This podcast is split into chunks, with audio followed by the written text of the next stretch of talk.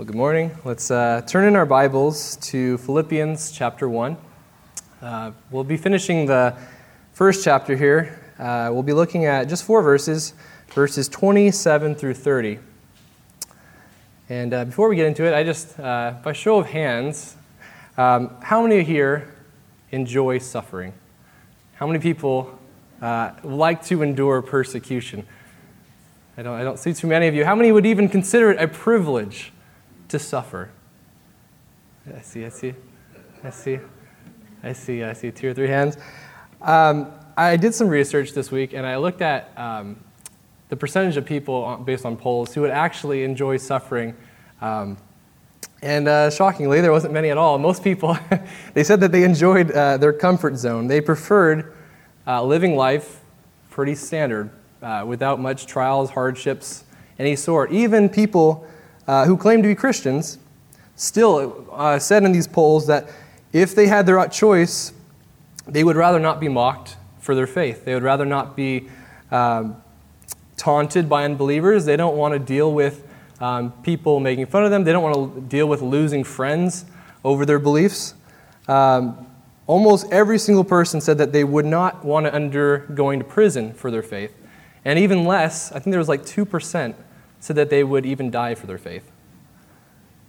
People do not like to suffer. People don't like being persecuted. And, and it seems very clear from the, uh, the polls I was looking at that people don't consider it a privilege to suffer. But I want to tell you this morning that it is an absolute privilege to be considered worthy to suffer for Jesus Christ. It's an absolute privilege to endure any hardship that comes along with sharing and expressing our faith in Him. And uh, if I were to give this uh, sermon a title, I would say it's the privilege of suffering for Christ. If I were to ask you, who do you think is the most persecuted religious group in the world, who would you say? It's Christians. And by a long, a long margin, actually. Uh, Christians are the most persecuted group, and I'll just give you some statistics, uh, just sharing uh, what, what Christians endure. It says that According to US, uh, Open Door USA, it's estimated that nearly 345 Christians are killed every month for their faith. It's a little bit over three, uh, over, a little over 11 Christians being beheaded, stoned, hung, shot in the chest or in the head, mutilated or, and drowned, uh, all different forms of torture to lead to death every single day. A little over 11 Christians dying every day for their faith. And this picture, I don't know if you guys remember this one. This was actually not too long ago. It was just 2015. 21 Christians taken uh, by ISIS for their faith in the Lord, and ultimately were all beheaded because they did not give up their faith. Uh, they did not recant uh, believing in Jesus Christ, and they suffered for it. They were persecuted. I remember watching this actually. There are some videos you can watch of it uh, on it, and it, it breaks your heart. You're I remember crying watching this video of just how merciless they were uh, to these Christians, how wicked they were to people who follow after Christ.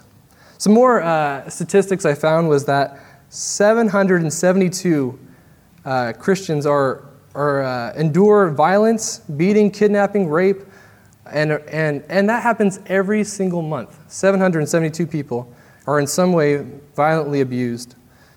2,625 Christians are detained without trial, without appearing in court, unlawfully arrested and sentenced to imprisonment every single year. 1,266 churches are attacked, burned down, or completely destroyed every single year. Uh, there's uh, just a map that I have of there's 50, I don't know, you can't really see it on this map super well, but the highlighted areas are 53 countries that in some form, if you share the gospel, it will lead to severe persecution of some form, whether it be a fine, whether it be imprisonment of some sort, or whether it be ultimately death.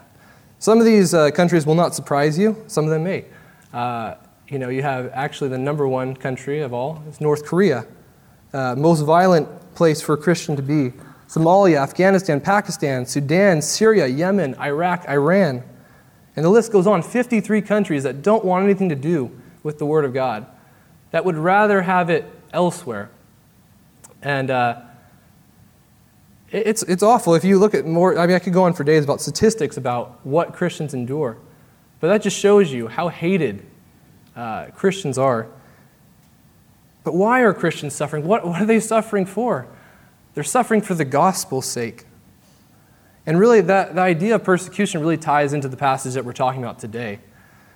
Uh, you know, as, we, as we've been going through this first chapter, we've been reading about Paul writing this letter, encouraging the Philippian believers while he's in the very midst of suffering himself. He's been imprisoned in, you know, by the, he's been imprisoned before, and now he's under house arrest uh, awaiting his appearance before Caesar. And no doubt in the mind of the Philippian believers, they must have been thinking, you know what? He's back again. He's back again, arrested. And now, you know, it's just a discouraging thing to hear. But Paul actually tells them this encouraging words in verse 12 that the things which have happened to me have actually turned out for the furtherance of the gospel. Not only was he in prison, but he was expanding the gospel to other people because of his situation, because of his circumstances. And uh, Paul then goes on to say, uh, and you see kind of that he's torn between two ideas. Is it better for me to remain here uh, and to live uh, and that Christ may be preached, or is it better for me to die and be with the Lord forever? He's torn because he knows that he wants to see the Philippian believers again and wants to encourage them. But he also knows that if he dies, it's far better because he can be forever with the Lord in, in, in heaven. But it seems that Paul is confident that he will return. He's confident that he will see the Philippian believers again. And so he rejoices um, for the fact that he will one day return to them. But while they wait for his return, Paul gives them these words. And this is where we'll pick up today uh, in our passage we read these verses, verse 27 through 30, it says, Only let your conduct be worthy of the gospel of Christ, so that whether I come and see you or am absent, I may hear of your affairs, that you stand fast in one spirit, with one mind, striving together for the faith of the gospel, and not in any way terrified of your adversaries, which is to them a proof of perdition, but to you of salvation, and that from God. For to you it has been granted on behalf of Christ not only to believe in him, but also to suffer for his sake, having the same conflict which you saw in me, and now here is in me. So, I think before we jump into the passage, we should really answer some questions surrounding persecution. And uh, I think one of the, the questions that comes to mind is if we're being persecuted for our faith in Jesus Christ, why why does the world hate Jesus so much? Why are they so opposed to him? And I think the answer is found in uh, John chapter 3, verse 19 and 20. It says, And this is the condemnation, that the light has come into the world, and men loved darkness rather than light, because their deeds were evil. For everyone practicing evil hates the light, and does not come into the light, lest his deeds should be exposed. Jesus was the light that it's speaking about in that verse. He was the light that came into this dark world. He was free of sin, perfect in every way, and came for that sole purpose of dying on the cross for each and every one of our sins. And you would think naturally, wow, the, the world should love him. He came to save them, he gave to offer them eternal life. Why, how could they possibly hate him? But the reason the world hates him is because they love their sin, they love darkness. And they would rather hold on to that than accept Jesus as their Lord and Savior. I, I took a trip with Sharon five years ago to Disney World, and we didn't even really, like, we wanted to go on the basic budget. We wanted to be as cheap as possible to enjoy our time there. And we paid $50 a night, I think it was, for a hotel room.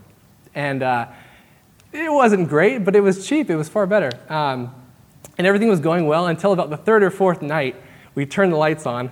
And out in the corner, there's a little cockroach that goes, runs into the, the bathroom. And this thing was huge. Like, I had never seen a cockroach before, but um, this thing was massive. And, and what I realized, as gross as the story is, what I realized was that the cockroach hates the light.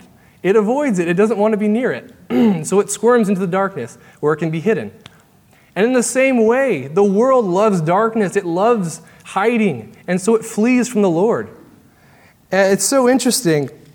Uh, they don't want to be exposed. The Lord has come and he's shown his perfection, his holiness, and it exposes them. Just like the light exposes the cockroach, it exposes the world that they're sinners, that they need a Savior. And by sheer just contrast of who Jesus is and who they are, it reveals to them how truly sinful they are. And as followers of Jesus Christ, we're, we're said that we are the light of the world. We are to go into the world and let our light shine before men, that they may see our good works and glorify our Father in heaven. We are the ones who are to live lives following as an example, uh, following our example, Jesus. And as followers of Jesus, we will also be hated. Hated because we live lives of holiness that goes against the world. And being a Christian, if you haven't realized yet, it's not a popular choice. You will be hated. And how do I know this? It's because John 15 tells us that. It says, If the world hates you, you know it hated me before you. Um, if you were of the world, the world would love its own. Yet because you are not of the world, but I chose you out of the world, therefore the world hates you. Remember the word I said to you A servant is not greater than his master. If they persecuted me, they will also persecute you. If they kept my words, they will keep yours also.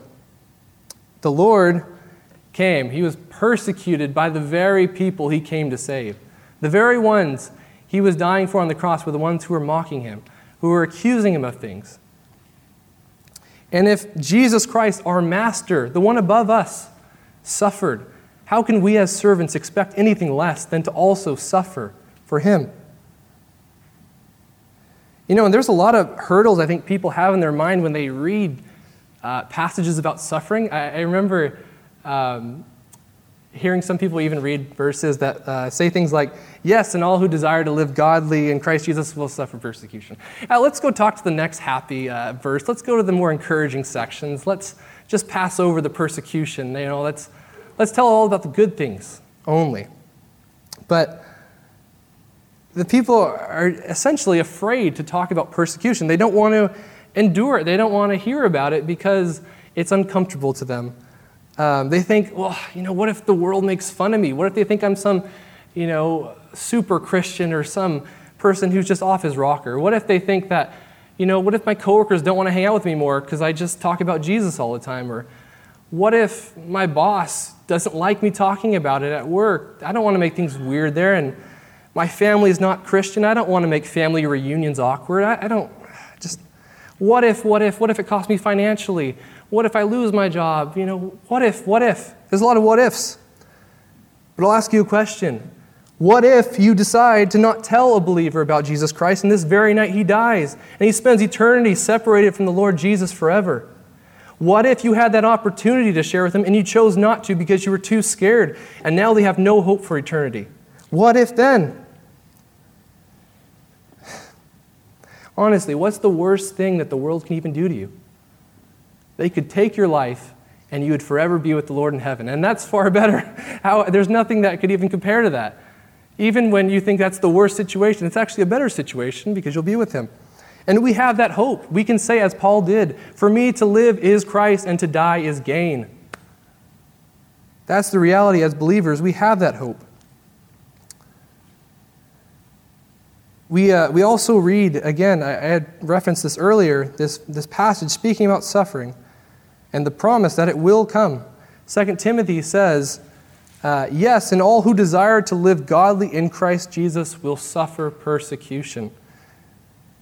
The world, it doesn't support, uh, it doesn't support us. It's not a popular message that we share.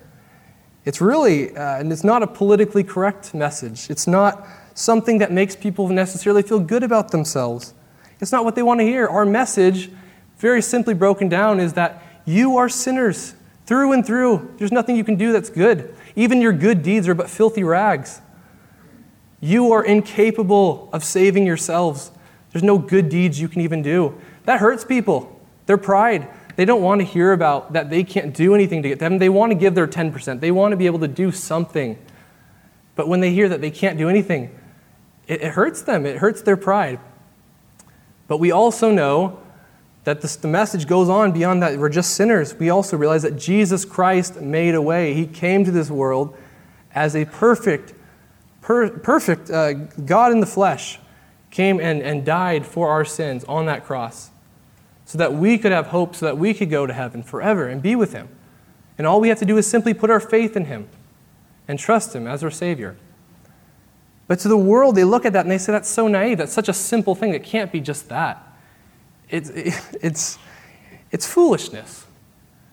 It's, it's just, it's offensive to me that I would have to leave behind my sin, that I have to leave behind my pride and surrender to this God. They don't like that. It, it hurts their pride, and they don't want to do that. And so, we suffer persecution because this world hates that message. And I think there's two types of Christians in this world. I think there's the first type, which is probably the less common type Christians who are bold for the Lord, who go out and don't care what type of persecution or suffering they endure, and they will go out and preach the gospel no matter what happens. And they're faithful, unapologetic, and they are just on fire for the Lord, saying the truth no matter what the circumstances are that reflect after they say it. And then I think there's a second type, a second type who may never, ever in their lifetime suffer persecution because they simply decide to not share and speak for the Lord. They simply say, I want to live a comfortable life. I don't want to go and offend people. I don't want to deal with this. I'm going to water down the gospel. I'm going to keep in my own lane. I don't want to offend somebody. And so they decide out of fear that they are going to live a life free of persecution, free of upsetting anybody, free of ruffling any feathers. I mean, it just, when I show you those, uh, those 53 countries, considering the persecution they have to endure, think about it. They have to smuggle Bibles into the country. They have to meet underground to have studies, and they're not sure, even in those studies, if there's a spy who's going to rat them out and then have them imprisoned or beaten or even killed. They worry daily about their own lives. And yet, here we are in America with very little of any of that. And yet, we still are more scared of that, of that social awkwardness, of that offensiveness that might happen, rather than realizing the, the power of what our message is. We, uh, we have one less thing to worry about than they do, and yet we are less bold than they are there. It's incredible. Don't fear what men have to say about you. Don't fear the scoffing. Don't fear the mockery. Don't fear losing friends. Don't fear losing your job. Don't fear losing even family members that are close to you. It doesn't matter in the end. Even if you lost your own life, it would be gain to suffer for Christ. And the Lord says that if we take a stand, if we stand up for the truth and we're bold, then we'll be rewarded for it. And I know this because it tells us this very thing in Matthew 5. It says, Blessed are those who are persecuted for righteousness' sake, for theirs is the kingdom of heaven. Blessed are you when they revile and persecute you and say all kinds of evil against you falsely for my sake. Rejoice and be exceedingly glad, for great is your reward in heaven, for so they persecute the prophets who were before you. The Lord, He calls us blessed when we endure persecution. When we suffer for godly living, we are blessed people. When the world sees us living these godly lives, when we are living lives that are contrary to them, it exposes their sinful lives and it brings about hostility because they don't like seeing that. The world hates seeing Christians going on strong for the Lord. They hate seeing people who are unafraid of them, who are unapologetic for their stance with the Lord. They'd rather see a middle, uh, lukewarm Christian who likes to stay in their lane, who doesn't want to bring up sin, who would rather just love and be accepting of every type of person. They'd rather have that kind of person who will never talk about uh, their deep need for a Savior. And notice in this passage that it doesn't say if they revile and persecute you, but when they revile and persecute you, meaning it's going to happen. It will happen. But even when it happens, remember that it is a privilege that we have as Christians to suffer for His sake. It's a privilege that we have to be persecuted. It's a privilege to be mocked, to be scoffed, to be called names.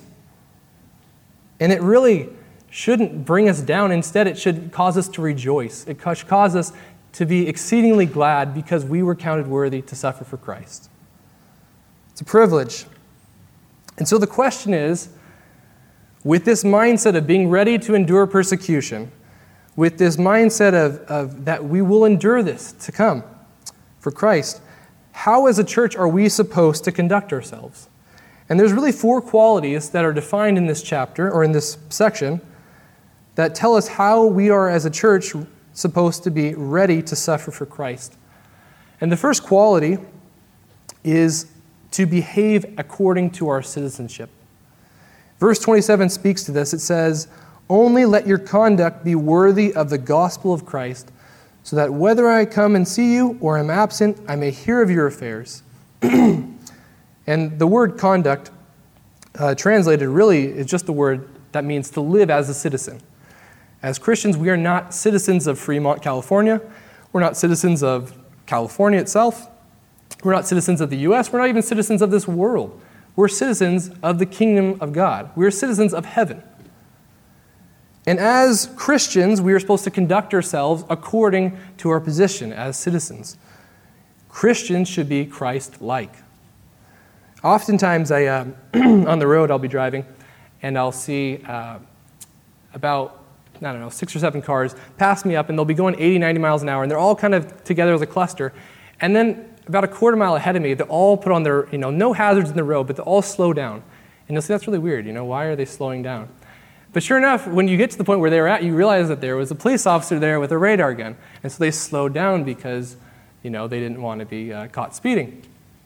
And you really realize that after they passed that traffic stop, they quickly speed back up to where they were going again. They continue at 80, 90 miles an hour. And you realize just the inconsistency with their driving drivers should really behave, whether who's on the road, consistently. It should be, uh, you know, 65 miles an hour, regardless of who's on the road. Um, but that doesn't happen.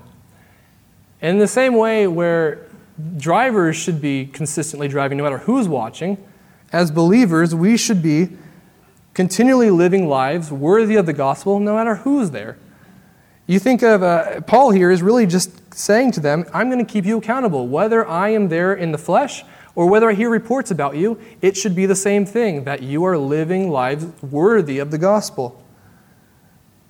It should be obvious to everyone around us that we are living lives according to our citizenship, which is in heaven.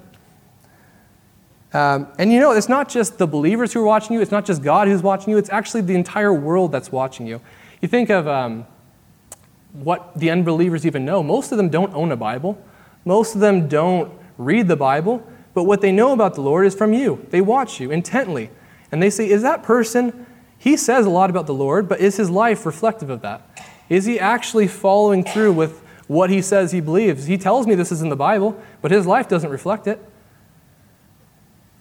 And they look at you and they put you to actually do a higher standard than themselves. The things that they're okay with doing, they would say, oh, Why are you doing that?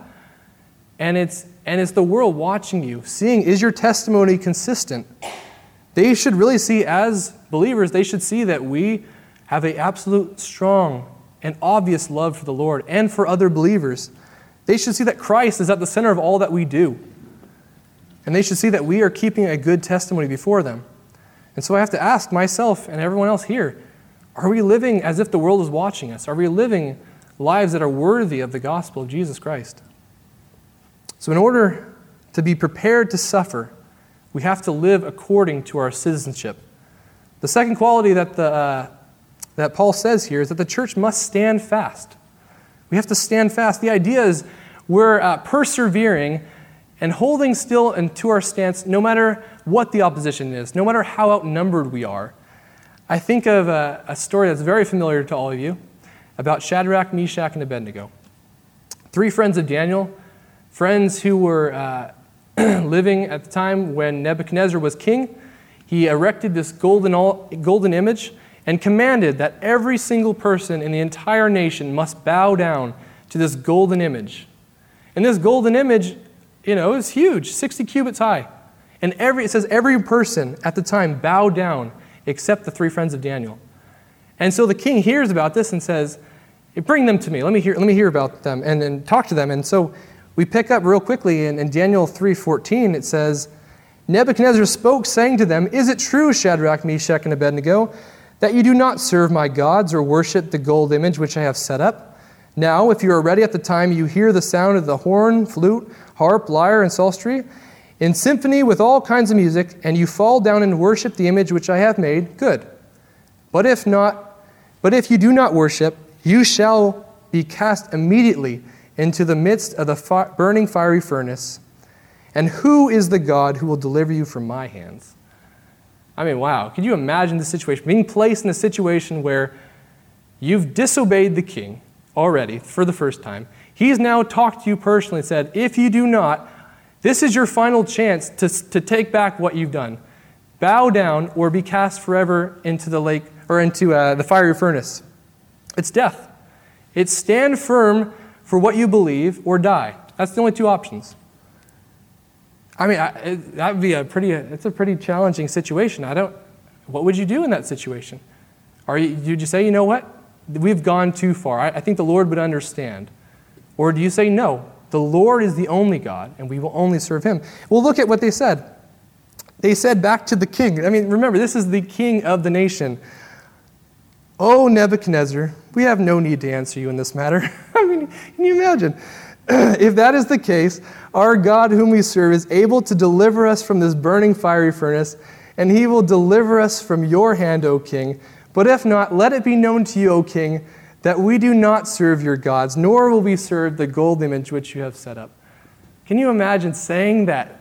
Talk about standing firm for the truth. I mean, that is a tough situation, life or death. Which will you stand for? And they decided to stand firm against the king who told them to bow down and worship another God. And as we know, the Lord honored their stance. And even though Nebuchadnezzar said to turn up the furnace seven times hotter than normal, it's so much to the point that the people bringing them up to that furnace were dying from the heat. And yet, not a single one of their hairs were burned, not even a single uh, one of their garments singed. They didn't even have the smell of fire on them. That's how much the Lord protected them, even in that midst of that persecution that they endured. Only the chains, though. Only the chains, yeah. Showing them that ultimately He was the true God. Just think about it. the same way that Daniel and his three friends, the only the outliers of the entire nation, stood up against not just the king himself, this was every single person, from peasants to high rulers, were bowing down, yet they were the three who said, We will not. Talk about standing up against the odds, against people who disagree with you. And again, our message of the gospel is not a popular message. It's not something that people like to hear. There's a lot of opposition against it. And yet, it's the truth that they need to hear, regardless of the outcome for us, whether it be persecution socially from losing friends, family, or physically, like Daniel and his friends were up against. We have to be ready to defend, ready to stand up and persevere even when we're outnumbered. The third quality that the church should have is being united among the fellow believers. Verse 27 uh, says, That you stand fast in one spirit, with one mind, striving together for the faith of the gospel. What's better than having a single believer stand up for their faith is having a group of believers standing firm with the gospel, having the whole body of Christ firmly, with one mind, with one spirit, striving together. And that's what Paul's calling for here. He's calling for unity amongst the Philippian believers. I don't know if you're familiar with your own body. Uh, but it has 11 body systems that work cohesively together to function, to keep you healthy every single day. Uh, I'm not going to have time to go through all 11, it's just too much, but I want to just give you a picture of how your body works together to keep you here, and you probably don't even know it's happening. You have your, uh, your respiratory system that brings oxygen into your body, excretes the CO2. You have your circulatory system that then takes that oxygen and pumps it throughout the rest of your body to give your tissues perfusion. You have your, uh, your musculatory system that allows you to flex your muscles and allows you to move around and do the, the activities you need to do for daily living. You have your, your integumentary system, your skin, that protects you as a barrier against all forms of attacks from you know, the outside, from pathogens, from any types of viruses, bacteria, whatever it may be. It also is conveniently helping you cool down and heat up when it needs to. And if that wasn't enough, God also gave you an immune system that when you do have a virus that enters, it attacks it, it fights against that, uh, that harmful bacteria and helps get you healthy again. And these are just three ways, or just five systems, sorry, in which the body works together cohesively.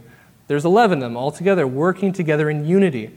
None of them have the same role, none of them have a specific set uh, thing that necessarily uh, is, is in, in any way similar to each other, but they work together as one unit. They work together to fight off anything, despite any circumstances that they deal with. They're ready to attack it. They're ready to go forward together in unity. Whether it's a broken bone, whether it's a cut, whether it's dehydration, whether it's an infection, whether it's a lack of blood flow, whether it's anything else, the body is ready to work together in unity. And that's your physical body. And in a similar sense, the body of believers must be united together. They have to be ready to endure persecution, ready to endure suffering together as one body. And just like the body is ready, our physical bodies are ready to endure any type of enemy that attacks it, we have to be ready for the enemy when he comes. We have Satan constantly trying to bring division among believers. He, his goal is that if you would take back your faith, if you would not stand up for, for the Lord, that would be the most ideal situation for him. He wants people to be quiet. Christians that are silent and off the side are the best Christians for him. He loves it. But if he can't have it, he would rather, if, if Christians are still bold, he would rather them be disunified, to not stand up together. He would rather try and break them up, if, if at all possible. And you know, that even happens sometimes in our physical body. Something called lupus. It's an autoimmune disease where the body physically attacks itself. It becomes disunified and it begins hurting itself to the point where if there's no treatment done, the, the body will die. It will basically become so disunified that it can't support life anymore. And that's really, that's what Satan would love to happen. He would love to bring division. He would love to attack the body and have it brother in Christ versus sister in Christ fighting one another so that they don't have unity. That's his goal. That's what he wants. But Paul reminds us again to stand fast, one spirit with one mind against the enemy, against any attacks, against any persecution or suffering. And for what purpose? He says the purpose is striving together for the faith of the gospel. Our unity should expand our faith in the Lord Jesus Christ and should expand also our boldness to share it with other people who are not yet saved. So we must be united together as believers, united together as one body. And the final thing that we have to do is to not fear the opposition. It tells us in verse 28 and not in any way terrified of your adversaries, which is to them proof of perdition, but to you of salvation, and that of God. And um, as believers, we have a lot of adversaries. We have, uh, I mean, if you don't believe it, just go down to the park and start preaching to the gospel. Start preaching the gospel. Start picking up conversations with people. You'll see that there's a lot of opposition to what you have to say. It's not a widely accepted um, message that we have. But fear, I think, is another way that Satan really tries to get a hold of us, really tries to keep us quiet. And um, it's really sad because, I mean, think about how good of the news we have. We have been saved. We were sinners destined to hell. We had no hope for eternity, and yet the Lord Jesus Christ gave us the hope for eternity by dying on the cross for our sins, paying for them in full, and we just have to trust Him. How great of a news is that? There is no article you'll ever read on the news, there is no uh, story you'll ever hear, there is no uh, message you'll ever hear from any of your friends that's greater than the news that we have this is good news, guys. And we should be preaching this boldly to people. They, you know, they'll read every day on the news articles, and who cares? Those articles will be obsolete or unimportant in the next week or month, whatever it may be. But this is news that lasts, news that is good, that really counts for eternity. So, who cares if you lose friends? Who cares if you lose even your own life? It really means nothing in the end. Don't let the fear of the world dictate what you say and don't say to them. The suffering and the persecution that you and I go through, it pales in comparison to what Jesus Christ went through on that cross for you and I. And if He is willing to die for me, and if He is willing to go through that kind of persecution and suffering, then I must be willing to go through any of that myself. And if we are His disciples, we will endure similar persecution. But don't allow the fear to dictate what you say. There's a story in the life of Peter which uh, is probably one of the lowest points in his life. And it's, if you look at it really, it's fear that held him back um, from being bold about Christ. He says initially, very strongly in Luke 22, he said, Lord, I'm willing to go with you to both prison and death. Then he, the Lord, said, I tell you, Peter, the rooster shall not crow this day before you deny me three times that you know me. And we know the story well. Jesus is then arrested. He's then left in the courtyard areas where there's fires, and he's just standing there at the fire, and people say, I know you. You're, you're one of them. You're, you're a Galilean. You were following Jesus, weren't you? And he says, No, I don't know. I, know, I don't know who you're talking about. I, I'm not that man. And three times he denies the Lord over and over again. And yet, we look at that and say, wow, a disciple of Christ, denying the Lord. He was so bold. What held him back? It's the fear that he had fear of what men would do to him. He just saw his master being taken away to be, you know, persecuted, to ultimately die. He was afraid. He was fearful for his own life. What would happen to me next? And often I think we can be fearful as well, just like Peter was. Fearful of what happens if I say, if I proclaim the Lord, if I am bold for him, what's going to happen to me next? What will be the consequences of my actions? But we know that that's not the end of Peter. We know that um, the Lord wasn't done with him yet. We read accounts in Acts chapter 5 where Peter and the other apostles, probably, uh, this is probably one of my favorite passages uh, to read, of how they took a stand for the Lord and how they were unafraid of any opposition that would even come their way, uh, regardless of the results that came with it. And uh, we read in Acts 5 about through the power of the Holy Spirit, they were raising up the sick. They were preaching the gospel boldly. They were he- casting out demons. And the high priests and Pharisees hear about this, and it says they were filled with indignation, filled with anger at what they were doing. And so much so that they persecuted them, putting them into prison. But the Lord said, No, no, we're not going to keep them in prison long. He brings an angel and opens the prison doors and tells them and commands them, Go back to the, go back to the um, temple and preach again. And the guards are, you know, find them not there. They look around for them. Where have they gone? They find them again preaching in the temple. They bring him back to the high priest. And we pick up in Acts chapter 5, and it says, The high priest saying to them, Did we not strictly command you to not teach, to the, teach in this name? And look, you filled Jerusalem with your doctrine and intend to bring this man's blood on us. But listen to what Peter says. But Peter and the other apostles answered, and again, this is the high priest they're talking to. We ought to obey God rather than men. How can you imagine saying that to a high priest? Totally unafraid of the consequences that would happen. But Peter and the other apostles say that we ought to obey God rather than men. The God of our fathers raised up Jesus, whom you murdered by hanging on a tree. God himself has exalted to his right hand to be prince and savior, to give repentance to Israel and forgiveness of sin. And we are witnesses to this thing, and also is the Holy Spirit, whom God has given to those who obey him. What boldness to say those things before the high priest. No backing down, no recanting what he said. This man had the power already to throw him in prison. He had the power to, to persecute him in any form, beat him up. But he also even had the, form, the power to kill him. And that's exactly what we see next is they then plot to kill them. But there's a, another uh, Pharisee who then says, you know what, no, let, let's wait. Let's, let's see if this is of God or if this is of man. And so they wait. They don't allow them to be killed, even though they had plotted to. And we pick back up in verse 40, and it says that, and they agreed with him, that is the Pharisee. And when they had called back the apostles and beaten them, so not only, first of all, were they in jail, they were then beaten for their faith. And they commanded them not to speak in the name of Jesus and let them go. Despite the unjust uh, actions that were just done to them, they were fearless. They stood up for their faith, even regardless of what happens. But what would you do in that situation? You know, you've just you've been in jail now.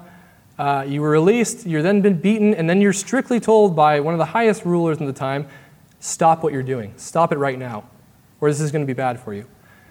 Strictly warning them again. It sounds a lot like Shadrach, Meshach, and Abednego, given the opportunity again to either stand up for their faith or to recant and be quiet. I mean, a lot of people would probably say, you know what, we've, we've gotten too far. We're way over our heads. We are in trouble now with the law. We're we've been told and warned sternly not to do this anymore. Let's, let's stop. Let's just, let's quietly preach the gospel. Let's quietly, you know, not, let's not be bold anymore. You'd feel like maybe we've overstepped our boundaries. Maybe we've just gone too far. But that's not how the disciples responded. I love how they responded to this persecution. It says in verse 41 and 42 So they departed from the presence of the council, and they rejoiced that they were counted worthy to suffer for his name. They, they weren't discouraged, they weren't beat down that, you know what, see, you know, this is, this is what happens when you're, you're too bold for the Lord. No, they looked at it as a blessing, a privilege to have suffered for him, a privilege to have be counted worthy to suffer for him. And look, look what they do next. And did they stop preaching? It says, No. And daily in the temple and in every house they did not cease teaching and preaching Jesus as the Christ. Wow. Could you say that you would do that after, after enduring what they did? Satan, in this very moment, wanted to use persecution to thwart the plans to spread the gospel. He wanted to take away their options, to minimize the spread of the gospel, and yet in doing that very thing, in trying to persecute them, trying to silence them, he ends up encouraging them so that they're even more bold to share the gospel, and the gospel continues expanding. It's great how the Lord works in that way.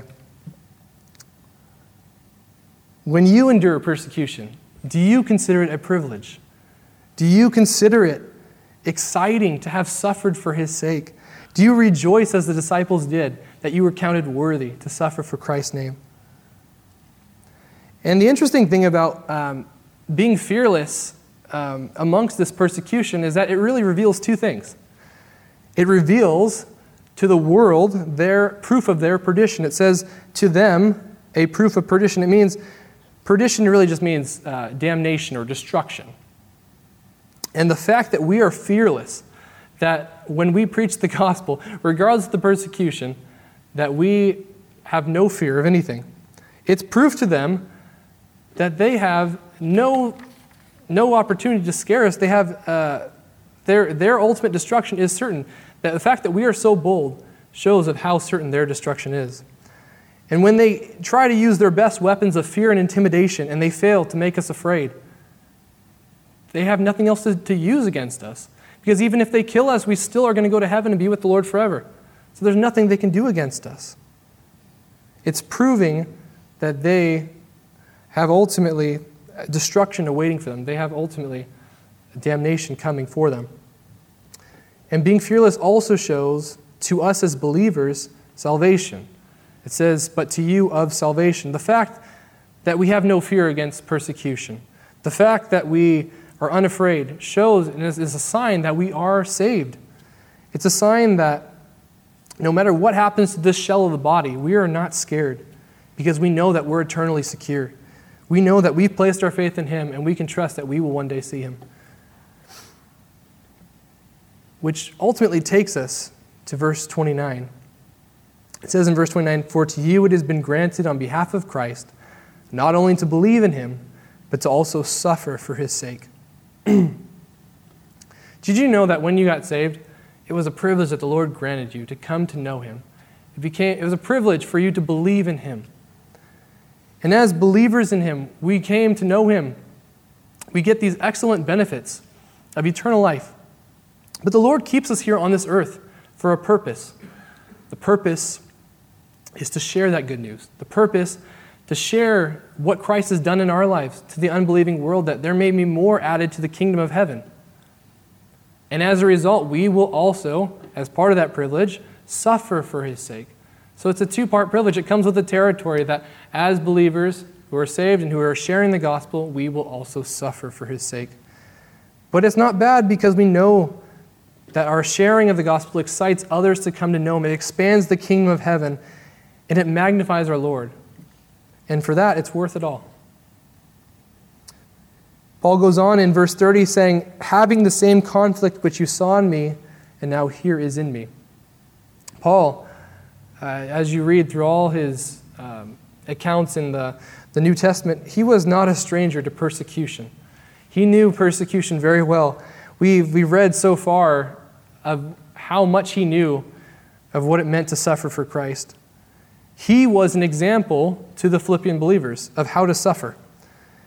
We know already in this passage or in this, uh, this book that he has been imprisoned. Uh, prior to this, when he was in, you know, in Acts, we know that uh, he was then now under house arrest. Uh, we read later in other epistles that he was stoned multiple times, he was whipped, beaten with rods, he was robbed, he was stripped of all his basic necessities. This man knew how to suffer for Christ. He knew that even if it cost him all these things, it was still worth it for him to endure that. And now, the same conflict uh, which the Philippian believers had seen in Paul and they, had, and they had seen in him, they're now granted with that same privilege to engage in that same suffering for the sake of the Lord. So it's interesting. You know, it's now the one who was the example to them now sees them uh, with that same conflict. And it's encouraging. It's encouraging that they have that privilege to be granted, uh, to be granted to them, that they can be speaking boldly for Christ's sake. Let me just ask you I asked you when I first, uh, first started this message, but do you consider it a privilege to suffer? Do you consider it a privilege to, to speak up for Christ's name? Are you willing to stand up boldly, no matter what the consequences are for Christ? You have been granted this amazing privilege to go out into the world and to boldly preach that Jesus Christ has died for you and I, and he is offering eternal life to anyone who will believe.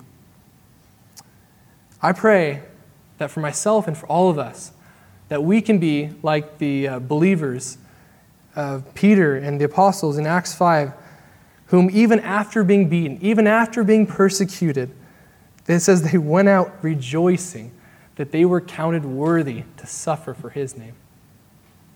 Let's pray.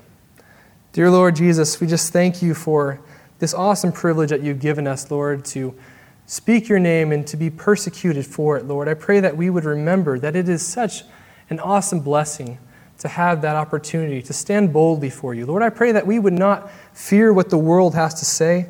I pray that we wouldn't look to this world and, and wonder, should we speak up or should we not? Lord, I pray that we would be unapologetic, fearless in our approach and sharing the gospel, Lord.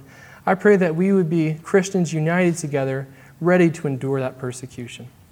Lord Jesus, I just pray that you would help us this week to be bold for you. I pray all these things in your name. Amen.